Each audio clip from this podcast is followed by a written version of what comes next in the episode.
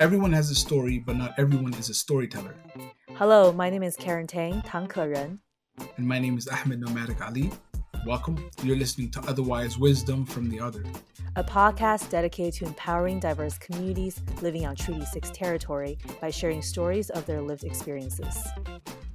This episode is recorded on July 21st, 2021. Well, hello again, Karen. How are you doing? I'm very good. Eid Mubarak to you and your family. Eid Mubarak to you as well. Thank you very much. What's new? Um, you know, it's the steady steadiness. This is you know still still running in this marathon. We've been um, fairly busy, you know, with the forest fire, with the smoke in the air. It hasn't been super great for being outdoor for too long. Uh, but we managed to get a few, you know, community conversations going this past couple weeks. Uh, I even managed to host a little a sharing circle with um, a local knowledge keeper, Lloyd Cardinal, who facilitated something for our team. Uh, in because I, I think sort of in the midst of all the busyness, I think you never know what's going on with people and never know what's going on with people on your team. And uh, we just kind of took a moment to slow down and uh, to regroup, to regroup within ourselves. And uh, it's just a nice reset button. So I would say that was a highlight for me in the last couple weeks. What about you? Um, honestly, I know this sounds weird. Being alive, just, things are just great. I'm, I'm, grateful for every opportunity really to be around um, with my family and get to do what I love, which is poetry and art. And so just um, being able to actually go and see my family now without having a worry or having COVID at the back of my thoughts, and also being among a lot of uh, other Muslims and praying and uh, feeling the vibe of that, reminding myself that we are creatures of community. So that's that's a highlight. Yeah, and and, and we can hug now. My gosh. Yes, we can. Yes, we can. I have to say, the first time I did it, it was it was kind of awkward. it feels different. It feels like you're doing something you shouldn't be doing. Right. You know, you, you, look over your shoulders. You're like, wait a second, should I have? Uh, but yeah, but we're back. We're back to the normal human um, interaction again, which is awesome. Yeah, and so and our episodes are live now, which is really exciting, and they're gonna, uh, you know, people can access them from a variety of places, so where you normally access your podcast, but also the, the Ribbon Rouge website. You know, when I'm out in the neighborhood, you know, every time we do a, you know, a literature drop or uh, whether it's door knocking, we always make a point to visit uh, the local strip mall. You know, Millwoods and the sort of the, the, the, the southeast is characterized by these strip malls within each neighborhood.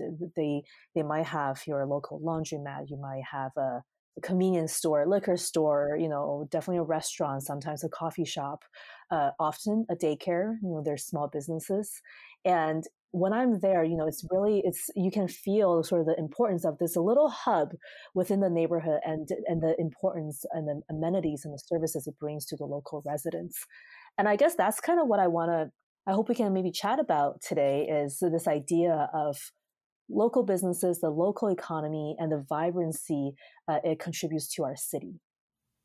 Yeah, by local economy, if I'm uh, not mistaken, you mean just uh, making sure that the money that is being used within the city stays in the city for as long as possible. An example of that would be something like uh, I go to a restaurant that's local, owned by a local um, somebody from Edmonton, and then they get their groceries or whatever their supplies from local Edmonton businesses, and then the people who are hired are from the local community. So what it does, it essentially uh, makes sure that that I guess the money is staying within and building the city and the capacity of the businesses within our city. Mm-hmm. And then all the the impact of the you know of the revenue that generates isn't just you know a financial return, but it has a huge impact in the local community. And I think any city you go to, and I'm sure you have some you know favorite places in the world. If you think about those places uh, that we go to, there's some things that come to mind right away. You know, Montreal, for example, is a very is one of my favorite cities. And if I go there, I think about all these cafes, you know, all these bookstores, these secondhand clothing stores that makes that place very special and unique. When I think about Edmonton, and when I specifically think about the Southeast, I think there are certain shops, certain businesses that make that part of the city different, you know, from other parts of the city. That's right. People know Millwoods in Castledowns. There's no question about that. Another great example, and I try to do this as best as possible, especially when I'm running for elections, is that I try to make sure if I'm getting printing stuff or if I'm requiring some type of ad agency that I work towards people who are within Edmonton already so that I can make sure that one, I'm building the capacity of those who I already know who are doing this and need support, but then also extend their networking to some of the folks that might not necessarily know them. And because, in all honesty, we all are really closely tied to somebody who owns a business or has family That's who right. owns a business. Because back in the days, it used to be bartering, right? I give you my eggs, you give me your your, your goat milk, and, and now we continue to trade amongst each other for things within the city, and then it helps the farmers. But if it escapes that and you're not supporting another person from another city, it doesn't necessarily help build the capacity or the resilience yeah of the businesses within that city. Yeah, absolutely. And I think you know this past uh, you know year and a half, two years with sort of the economic downturn uh, with COVID, uh, has such like such tremendous impact, negative impact on. Uh, small businesses, especially. One of the projects I worked on in the early onset of COVID was brokering, you know, a partnership between, you know, a, a private foundation and a local uh, bank institution uh, to find a way to support small businesses to transition online. And often you think about those who are most readily for that kind of transition are they tend to be younger entrepreneurs. They tend to be more central, like downtown or Old Strathcona, um, things that have a really good social media pre- presence. You know, but that's not everybody, and that's a very actually a small proportion of the, the the business we have in our city and often there's actually i remember this past year there's a number of supports like business supports that came out whether it's from the city or from different programs. And i've had some conversation with those folks about how are you getting this information out? You know how do businesses know that you're offering free online digital support out of the school of business with the u of a for example and oftentimes they will say well we we go through you know the business improvement area or the bias there there tend to be associations and and they're funded through a particular you know fee of businesses within a certain geographic area. And we have 13 of those in the city um, and they're not they don't cover the entire city. And so where I'm running for elections in the Southeast, and it's actually out of those districts. So, how do those businesses get that information? Not to mention, a lot of those entrepreneurs are newcomers, you know, new, newcomer immigrants, where English might not be their first language, and so access to information uh, for for these kinds of support over you know over the past year, especially, has become a sort of a huge focus for me. Yeah, that's um, very well put because it seems like how do these businesses get supported in getting uh, better? And as we were talking about earlier as well, I think we're just chatting offline, is that privilege means access to information and opportunity. If there are people who have businesses in Edmonton and who can uh, apply to contracts or even grants to try to um, provide the city a service, firstly, they have to know that that exists and if your day-to-day job is to thrive and you don't have those business associations by the way i don't think there's one in the area i'm running as well. You're right. And so if you don't have somebody who can provide you that information and that support or say if you have issue with hiring or if you have issue with advertisement if there is a unified voice that can speak for you and has a centralized uh, area where you can gain that information it's a lot easier for you to succeed and to become somebody who provides services to a lot, I guess, to a higher capacity. But those challenges exist because often uh, the way we approach or the way they are approached, um, I don't have the details. There may be a lot more challenges to than just what I'm saying. But again, it just seems that the privilege and the information is for those who are already have access and then just capitalize on those things because when people come to our city what what do they look at? They don't look at the like the big restaurants. They try to find something local. So whenever we have people who are foodies coming to our town, or we have travel folks who are on TV coming down, they speak to in specific individuals and they go to specific venues, and it's those venues that make the city. And how do we provide more opportunity for more restaurants? Because Edmonton keeps winning barbecue competitions, uh, they keep winning pizza competitions. We have a lot going within our own city. I think it's just finding a way to benefit them so that they can benefit us and it's just a never ending cycle in that sense. Mm-hmm. i was just looking up this uh, stats. We have a lot of small businesses um, about 34 35000 businesses in edmonton. And you know i learned this a long time ago but we we also have one of the largest chamber of commerce in the country. And chamber of commerce tend to be sort of a, a voice for small medium enterprises and the fact that we're the biggest actually just means we actually have a lot of uh, small medium enterprises and that's kind of our you know our power engine to our economy for our city and recently I was following some threads on Twitter where like small businesses are so anxious about interacting with the city. And in fact, they, you know, when, once you get in there, it's very hard to navigate and it's disempowering. And I'm finding that as a consistent theme, uh, whether, you know, it was transit or, that we were talking about last week, or whether it's about your business permit or license or whatever it is, uh, what kind of even basic questions that you might have about your sector or your industry people hesitate to interact with the city. And that's not a good sign, you know? Yeah, no, you're you're 100% right. Most recently, I shared an article with you, um, just speaking about this whole thing about the challenges of businesses. Um, also, uh, I could be mistaken here. My understanding is that businesses in Castledowns and in the Millwoods pay some of the or contribute the most to the city in terms of property taxes, and quite a few of those businesses are shisha spots. And so shisha is people don't necessarily just go to the shisha lounge for shisha. They go for food, but because shisha's there, they often go there. And I'm speaking as somebody who's done shisha in the past. And I'm not saying I'm pro shisha at all here or uh, I'm anti shisha. What I'm trying to get across is the article that I shared is that they gave special permit or privileges to cigar lounges who often associates with those type of lounges when you're more well off, you're more wealthy, and you got time to do these things. And they were allowed to do that because they were going to change their ventilation or whatever. I feel like I don't know if the shisha lounges got the same type of shake, same type of understanding that they could work towards making it healthier or having a specific area that they could smoke in or whatever it may be. But the challenge is is that shisha has been banned, and it's going to create challenges for businesses who rely on customers coming in for shisha, because people are going to do shisha regardless.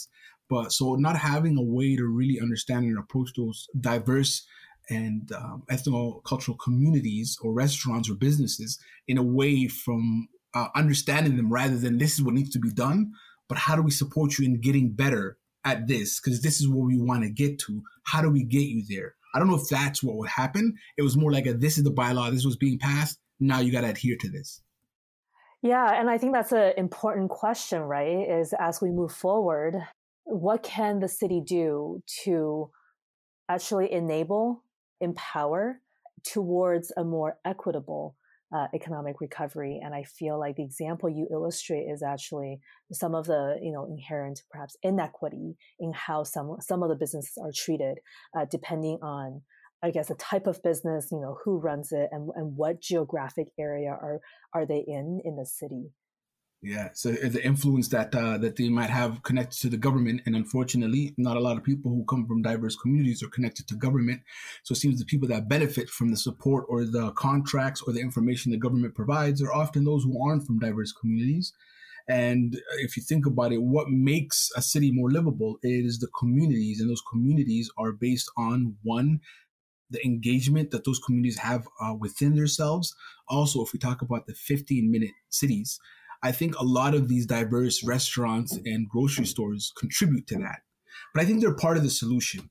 Uh, going back to that whole local economy thing where we support within among each other and try to buy from each other or barter or whatever it may be so that you can collectively grow together. I think that's very essential. I think another example of that is 118 I did a really good job of reshaping that whole area and, and how it was viewed.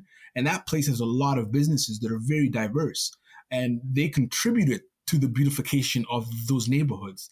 The diversity within those neighborhoods is what really changed how that neighborhood was looked at. Yeah.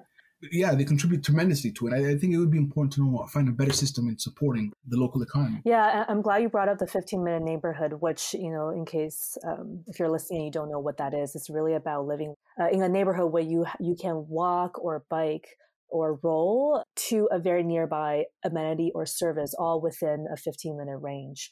Um, and actually, a couple weeks ago, we went for one of our virtual community conversations. I spoke with our friend Heike, Heike Chima. She said, you know, for a lot of our ethnocultural communities, these 15 minute neighborhoods, they aren't like these extraordinary concepts or brand new concepts. In fact, for many of us back home or even now, like it is how we live. And for a lot of these communities members, we, you know, we move down to a certain part of the city because of those amenities that are very culturally relevant to us. They are nearby. And so, you know, for her, she can do her shopping, she can get food, she can go to prayer or or cultural institutions all within actually that 15 minutes um, and that actually reminds me also of you know for a long time we talk a lot about food desert in the downtown core but for someone like me when i go to chinatown it's it's like vibrant. There's so much food opportunities there, whether it's the low, like very local grocery stores uh, like Kim Fat and Lucky 97, or, you know, you have your butcher, you have your restaurant, you have, it's very, they make the neighborhood very livable. But maybe not everyone is familiar enough with this kind of like, you know, different, they're different, right? They're not your usual big corporate, you know, grocery stores, maybe they're unfamiliar. Maybe because they're unfamiliar, only a certain type of clientele. But again, if if we just got to know our neighbors a little bit better, businesses are neighbors within a neighborhood.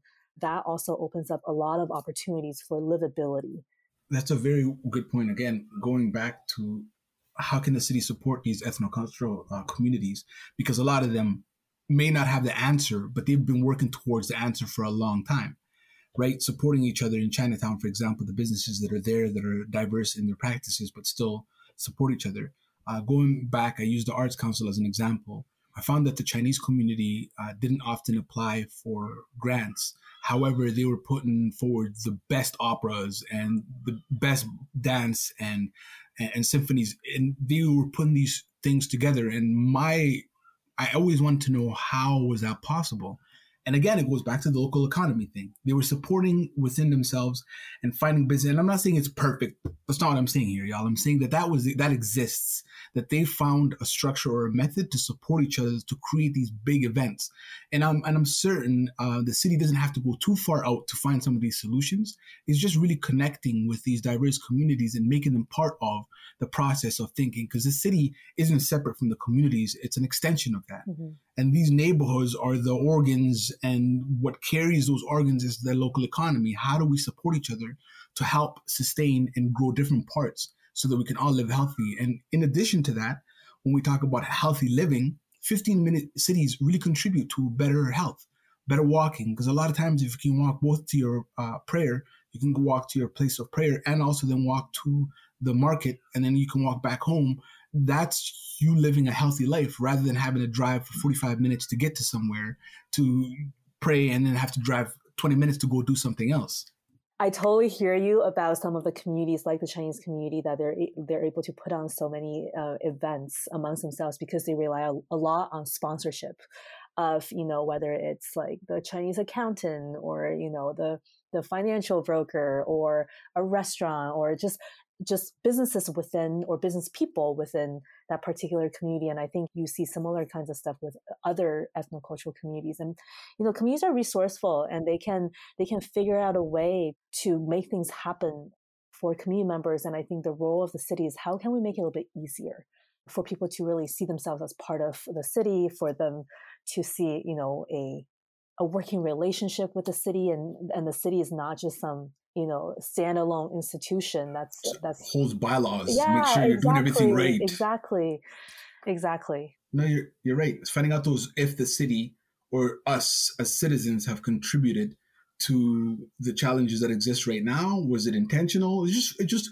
trying to find out the details behind this thing so that we can make it more effortless and more collaborative is important to ask these questions. Because if we're not asking the questions and we're not really trying to dive deep into why we it's not to say it's not it doesn't exist but how do we put that on a grander scale so that we can really support businesses? Is just to find out these questions and ask is does it exist? To what level does it exist? Was it uh, implemented intentionally? Because i don't have access to the contracting system or to any of what the city is doing so i can't speak on their behalf. But I know with a lot of the boards that I sat on or do sit on, it's very challenging for people to find this information. It requires a certain level of privilege to really know these things. Once you're in, you're in, but the challenge of getting in is very difficult. So just finding out how to make it more effortless and easy for everybody to feel like they're either part of it or that they can actually benefit from it and they don't feel it's too much. Yeah.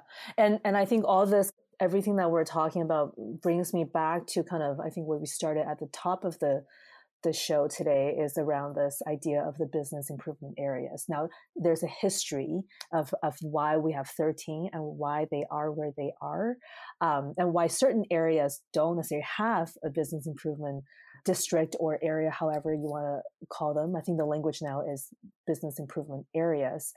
But I think most people don't really know why that is the way they are. And and I, while I think, you know, those strategies are important because you get to stimulate certain parts of the city, but I think it does leave out a lot of natural groups like Muslim owned businesses, which are just spread out throughout the city, or even Chinese owned businesses that are outside of Chinatown, which is, you know, overseen by the Chinatown Business Association. And, you know, just along sort of my months of talking to businesses and talking to community members uh, in, in, in the war, Karhiio, where I'm running, people have kind of brought out a lot of these ideas of, well, what if there was a Millwoods Chamber of Commerce? Or what if there's sort of a business advisory council for the Southeast? Because there's all kinds you know, we're, we're, talking about small businesses, mom and pop shops, to large corporate, to manufacturing, to just basic uh, research and development companies. You know, how are they represented uh, in voicing their feedback when it comes to economic development policies, which the city just released not not too long ago? so those are some of the things that's kind of been been surfacing for me and it's it's always about how do you amplify voices. And oftentimes, as candidates, they tell you, well, business don't vote. So make sure you focus on people who vote. And actually, for me, I think because businesses are such intrinsic part of a neighborhood, of a community, they have employees and their, their employees are connected. They have such a wide network and people trust them. Exactly. And they have ideas too, even though they don't vote, but they have ideas about how to make our communities better. So I actually see um, business group as a very important important, critical part um, of, uh, of the constituency. Whoever told you that should take a break because businesses are made by people. It's the people that are important, yeah. and those people do vote. And it's important to remember that those are voting citizens. Um, this is not me attacking Scott McKeen whatsoever, but I recently read both him and Mike Walters were on Edify, if I'm not mistaken. And Scott McKeen was talking about how the budget currently is, is at a very challenging spot and that whoever is the city council next is going to have to deal with some really serious challenges in terms of finances. And one thing he recommended is not recommended, but he stated we make it to the point where uh, citizens are the ones who need to plant gardens or take care of the, the the city gardens or whatever the lawns or whatever it may be. And I find that a little bit the opposite way the fact that we've even gotten to the point where we're concerned and now we have to rely on citizens to do the city job that we're supporting in terms of our taxes. I understand, but it needs to be both ways. If the citizens felt for the longest time that the city was giving to them, contributing to them, and helping build their gardens metaphorically, I don't think citizens would have an issue in doing the opposite. But then now it would feel something like that now because the city is in a crunch. And I don't blame the city whatsoever it's, it gets a lot more challenging when it comes to these things because it's the whole way we, the province and the federal government, we work these things is just it's it's messed up in of itself. But for me personally, I think the sh- city should always be forward thinking and be ready for situations like COVID or whatever it may be and maintain uncomfortable because it feels like the, there's always that catch up whether it be supporting businesses or the LRT or um, making sure that specific neighborhoods get better transit or the 15 minute cities. It seems that everything's planned for that moment on and not necessarily for what's to come. Well, and I think some of these decisions are not necessarily mutually exclusive, right? So, for example, you know, in in developing a social procurement policy internally at the city, which has been going on for you know the past few years, facilitated and led by End Poverty Edmonton, because the idea is to you know to create a way to support uh, you know local businesses, whether it's contracting service or you know catering or whatever it is that's for the city of Edmonton internally, you are actually hitting multiple outcomes of you know economic stimulation. You are uh, hitting outcomes of you know ending poverty. Uh, you know you're uplifting perhaps people who are who are in lower income situations and overall, I think you're boosting uh, the system to be better and building back better. And I, that work is still ongoing, but imagine where that policy is in place. And in fact, I will say, and I think I've heard you talk about this a little bit. Our, you know, our our campaign right now is really kind of practicing the kind of social procurement that we like to see, procuring specifically with businesses in the ward, you know, but still doing our due diligence so that it's it's not just settling, it's about, you know, supporting and finding those quality services for the best outcome. Yeah. And speaking about one example of just to go to positive, the total opposite of talking about in, in terms of us having a plant gardens or whatever it may be, it's the Nook Cafe. Shout out to Lindsay and Lindsay and her family. Uh, that's a perfect example. So they're dealing with a lot of financial challenges because of COVID that happened. I'm assuming, and they're dealing with the challenges of getting people into the uh, to the, the building physically. But they've always thought about other folks as well. They don't necessarily just think about their business. They have to pass it forward, where whoever's buying a coffee or a meal or whatever can contribute to somebody else's coffee, and they can move it forward. So, in essence, what you're doing is you're extending your kindness through the business who's being conscious of the location that it's in and contributing to a better environment, which essentially leads to better communication, relationship building. And when you have relationships built with individuals from neighborhoods, then you build an actual community.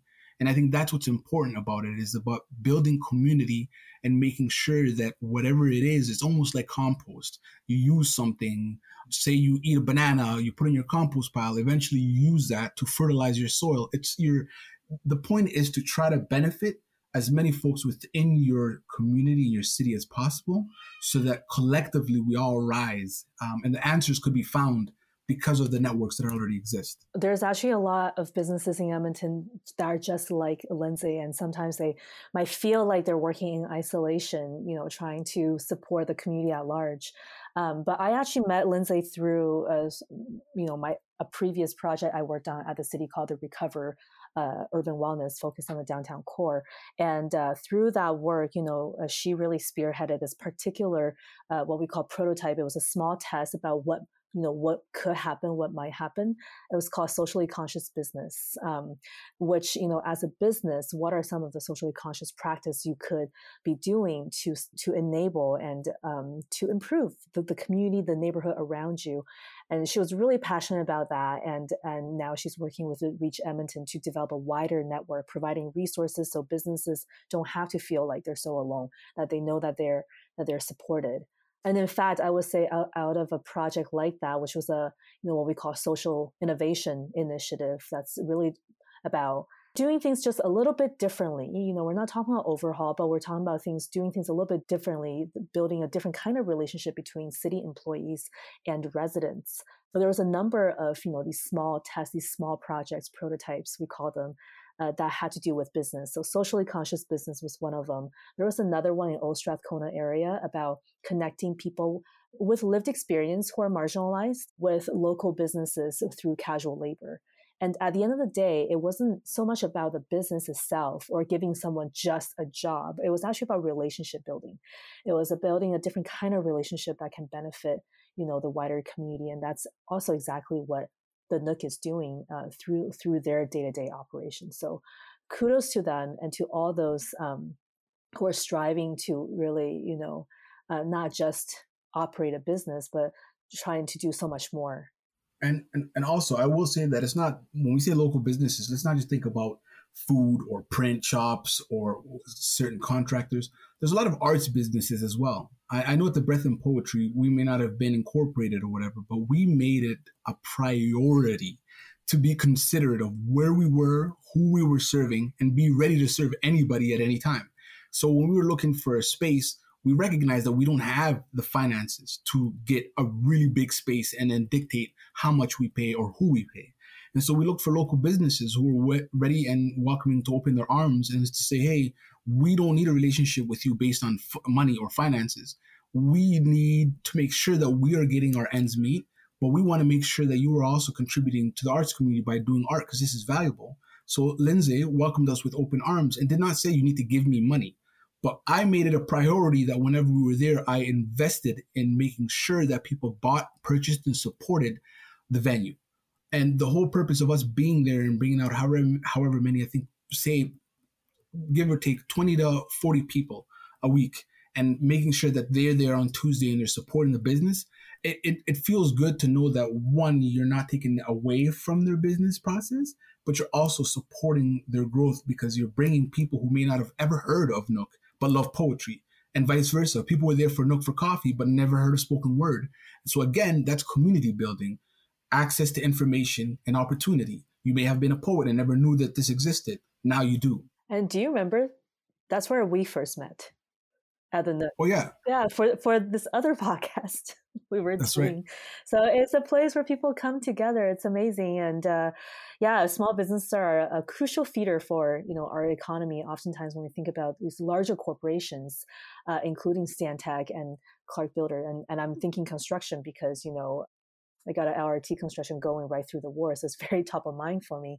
But a lot of these big corporations they do depend on small businesses to develop the talent um, they depend on it's a whole it's a whole network you know um, and we've spoke a little bit about this idea of uh, circulating you know money whether it's money resource talent kind of locally and one of the things i've i've i've come to learn from other cities like calgary or even Salt Spring Island, um, is this idea of complementary currency, which is uh, not a Canadian dollar, but it, it might be a local uh, currency. So in Calgary, for example, it's known as Calgary dollar. If we ever to have one in Edmonton, it might be called Edmonton dollar or Yeg dollar, who knows?